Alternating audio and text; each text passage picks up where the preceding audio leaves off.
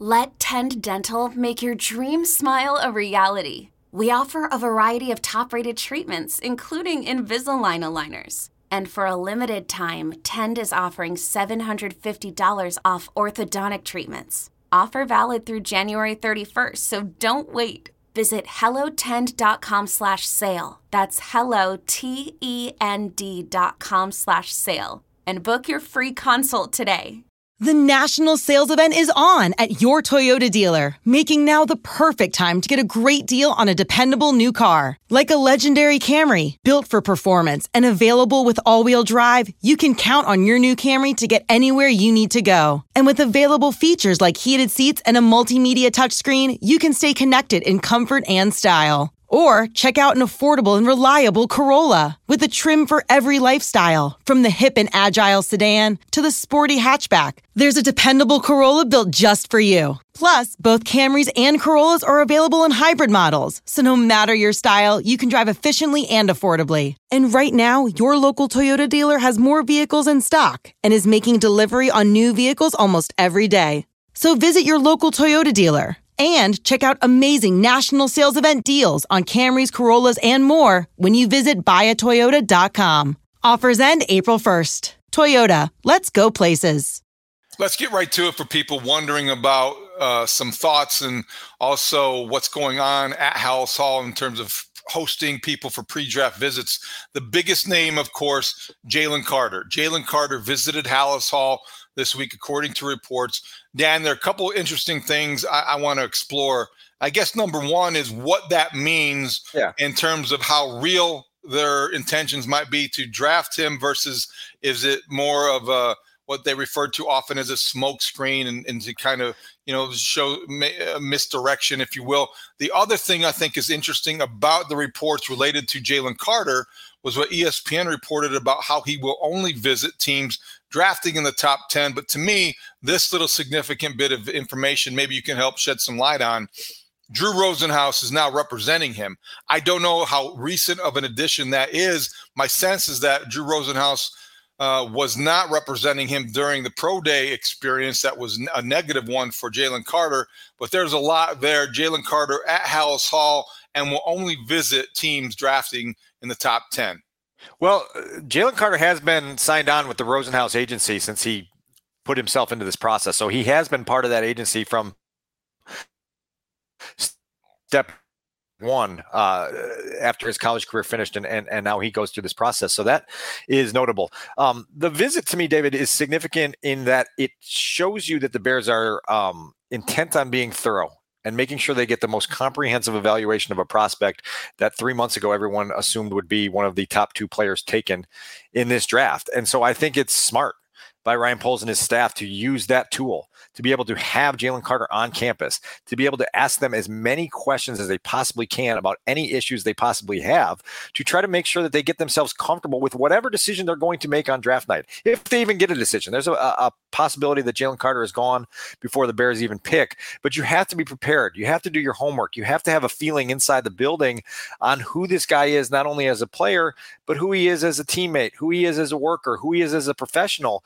And that's why an on-campus vision visit is is so meaningful because you can you can have them on your turf and you can feel that out and you can dig into as many deep issues as you want to make sure that everything that's gone on here over the last three months has um, a little bit more clarity for you. And, you can understand the wiring of the kid, the thought process of the kid, the the the red flags with the kid, and you just get it all put into a pot, right? And then and then sometime in the next three weeks, you have to have that long, hard discussion inside the building on what do we do if he's available to us at number nine. I really didn't know that the Rosenhaus agency was representing him, and I think I, I sound a little surprised, and maybe I should have known that, but it seemed like that whole pro day thing was not handled in a way that typically Drew's clients are handled. I mean, there there was there was kind of a mixed message coming out of there. It was not he was prepared fully, and you don't often see that from an agency that is uh, as experienced in putting guys in the best possible light as Drew Rosenhaus clearly is. That's maybe beside the point. Dan, I, I do wonder though, in terms of you, you mentioned how you know it, it, the Bears drafting ninth. Would Jalen Carter even be there? I fully expect him not to be uh, on the board at ninth. I, I think that he's. It'd be, I'd be surprised if the Lions let him get past six. I also think there might be a team that jumps ahead, perhaps if they feel like the risk is is uh, the reward is worth the risk. I don't know if the Bears are in that situation. So oddly enough, I think maybe this is due diligence. They have to do this because Ryan Poles kind of previewed that he would talk to him, and you want to be sure that you do that. But I I, I think it m- might ultimately be I don't say much ado about nothing, but I guess I would be very surprised if Jalen Carter's still on the board at number well, one. Well, look, we talked in our last episode about some of the things that Ryan Poles said from the owners' meetings, which was, look, the, the, the locker room may not necessarily be at a place right now in this stage of the rebuild to run itself, and so you want to be a little bit more careful on the risks you take and and and sort of the the potential problems that you bring into a locker room like that. And so I think they're they're, they're married to that stance. At the same time, if you visit with a kid and you, you it can go one of two ways. Either you can get greater comfort in some of the things that made you very uncomfortable uh, over the last couple months, or you can just get greater certainty on, yeah, yeah, we're making the right decision. This isn't a fit for our building. And we saw it firsthand because he was in the building and we felt that he wasn't a fit, right? And so that's part of this process that's really interesting. I think the operative word here, when when you have a, a better understanding of kind of the things that they're talking through inside the walls of 1920 Football Drive, is trust. They want to know that the player that they're drafting to be the headliner of their 2023 draft class can be trusted. And that goes in a number of different directions, right? It's can you be trusted to work as hard as every other teammate in the locker room? Can you be trusted to handle fame and uh, spotlight and renown uh, the way they want you to, not only in the first couple years of your NFL career, but for the long term? Can you be trusted to take care of your professional business when you're away from the facility. And so sifting through that um, takes homework. It takes a lot of homework. And, and as you know, uh, I think there have been times in the past at Halas Hall under different administrations where the homework hasn't been complete. And it's something that I would take my son away from the dinner table and say, listen, more detail. you know, this homework is fine and you can turn that in and get your passing grade or whatever, but more detail. Do this to the, the, the, most thorough possible uh, solution that you can find. And that's what the Bears are doing right now. Stop cheating off the Texans.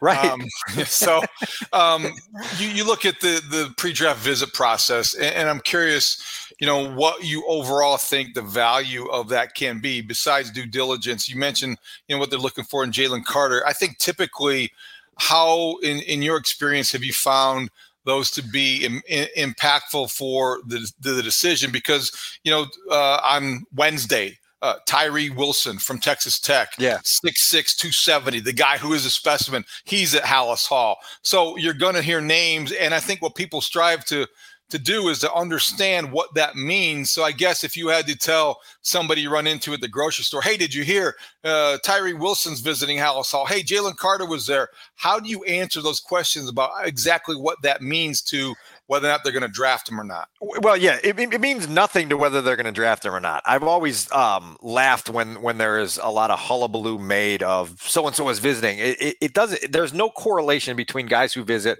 and guys who are eventually picked by the team. There have been years where the Bears have put together entire classes, you know, that that haven't had uh, anybody that's visited, and and so there, there's not correlation there. But for the people inside the building there, it's very important because it helps you, again, further your evaluation of someone. You get interactions face to face that feel a little different. You get other people in your building with a chance to meet a player who may have an impression or an experience that they can relay that that illuminates a little bit more of the character of the player that you're bringing in. I think it's really interesting because Ryan Poles noted last week at the owners' meetings that obviously the COVID world disrupted everything right, during the 2020 draft process and ever since to some extent, because Zoom became a tool. And the, the Bears can can Zoom interview a lot more prospects in 2023 than they were ever doing five years ago. And so there's a volume to that that is significant. But as Ryan said, it also takes away from the, the, the sort of in-person feeling that you get with a guy that can be significant. And, and he gave one example from last year's draft class, Jaquan Brisker. He said, we interviewed ja- Jaquan at the combine. Uh, you know, he was fine. We interviewed him at the pro day. He was fine. He came into our ca- campus for a, a top 30 visit and his passion just came flowing out through the entirety of the visit. The, the the the love for the game of football, the way he kind of is wired and and and goes about his business emanated, right? And so they felt really good uh, uh, on the first night that they got to pick last year, which was day two, uh, in who Jaquan Brisker was. And they felt very comfortable in drafting him in part because that pre-draft visit gave them a feeling. And sometimes that is is important. Sometimes it's important in the wrong direction because sometimes you get feelings that are wrong. But at the very least, I think these these 30 visits give you a, a full day to kind of run things on your terms and get a, a clearer picture of who a guy is or who he isn't. And I doubt they play darts or putt putt during these visits. they might have I mean, something in there, right? They, they might go down. do you think they'll have maybe some sort of, yeah, I, I don't know. I would be curious. I would love to find out uh, what the agenda is on these typical visits and who spends uh, what, who spends time with these prospects is it beyond the position coach and other people who might give them a different aspect. You know, it, and also I think it's interesting. I, I, remember, I forget the year, but uh, somebody who was visiting at Halas Hall as a prospect, their agency, and then said the player was first reaction was, I thought we were going to Chicago.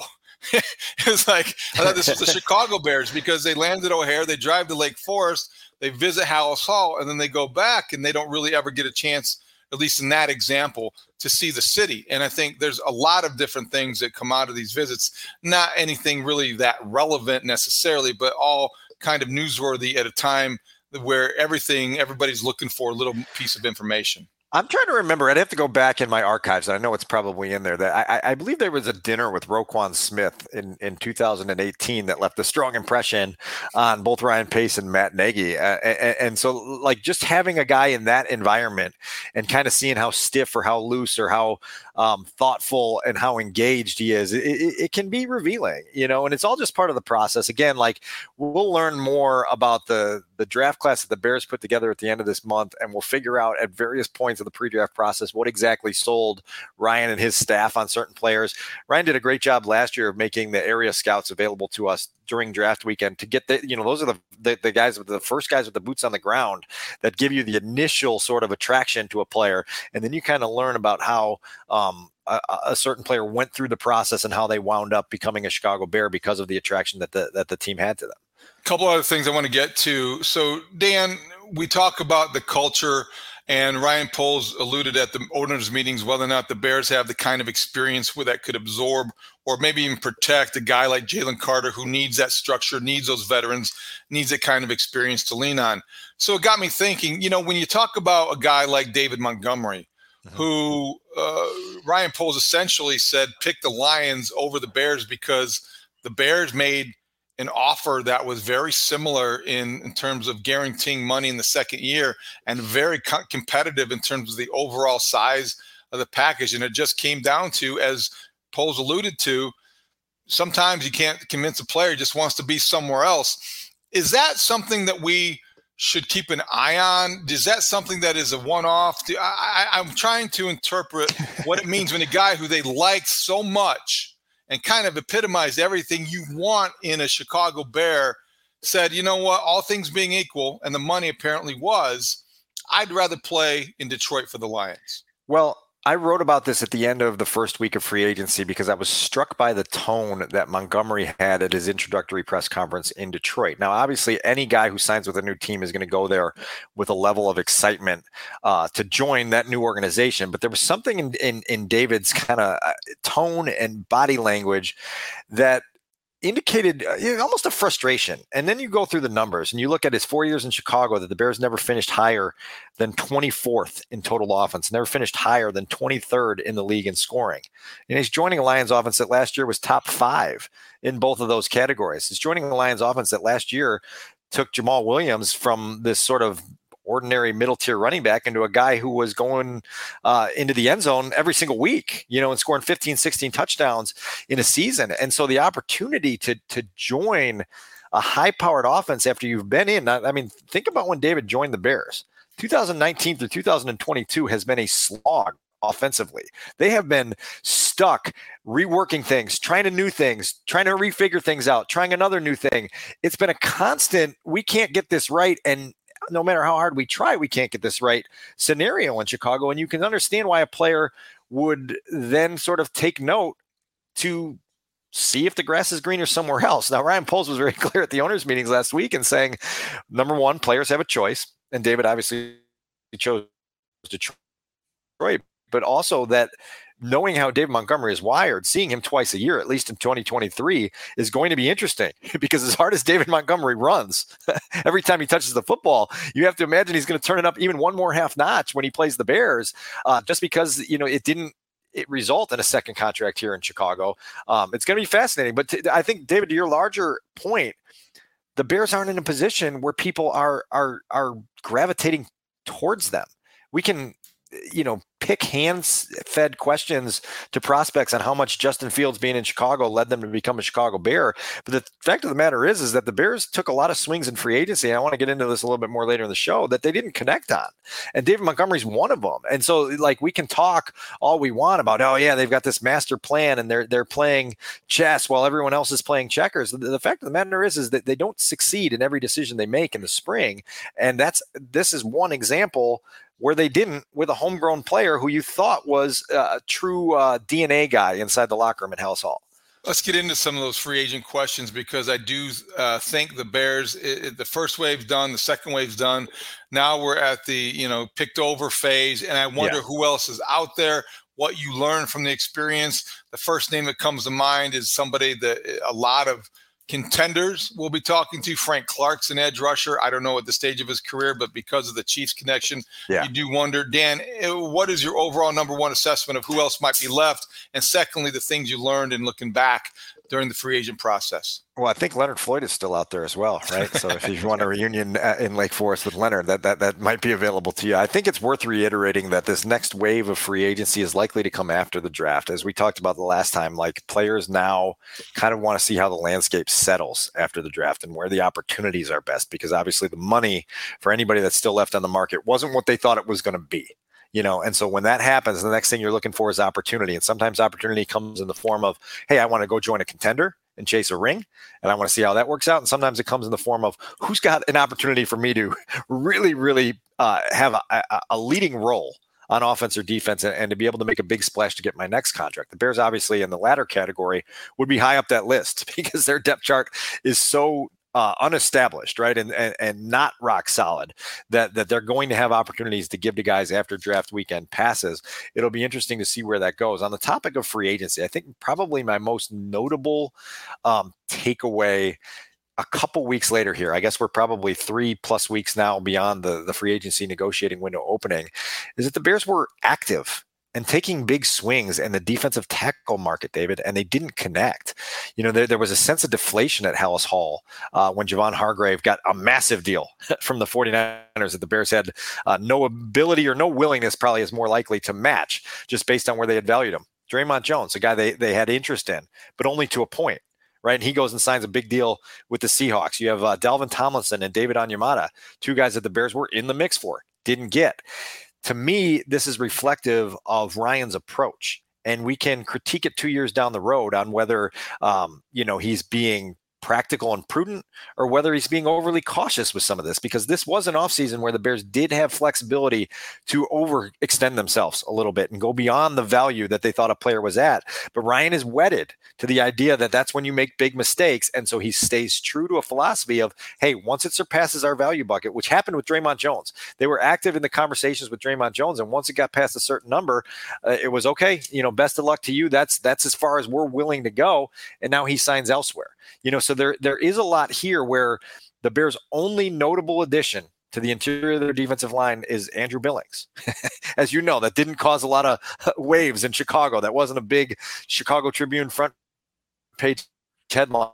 Bears sign Billings, rebuild, you know, complete. you know, they've got a lot more remember, work to do. And so I, I think I it's just remember, notable. Yeah, I don't remember breaking into programming. Yeah, you remember where you were Billings. when DJ Moore became yeah. a Bear, right? you don't remember right. where you were when Andrew yeah. Billings became a Bear. So that tells you all you need to know.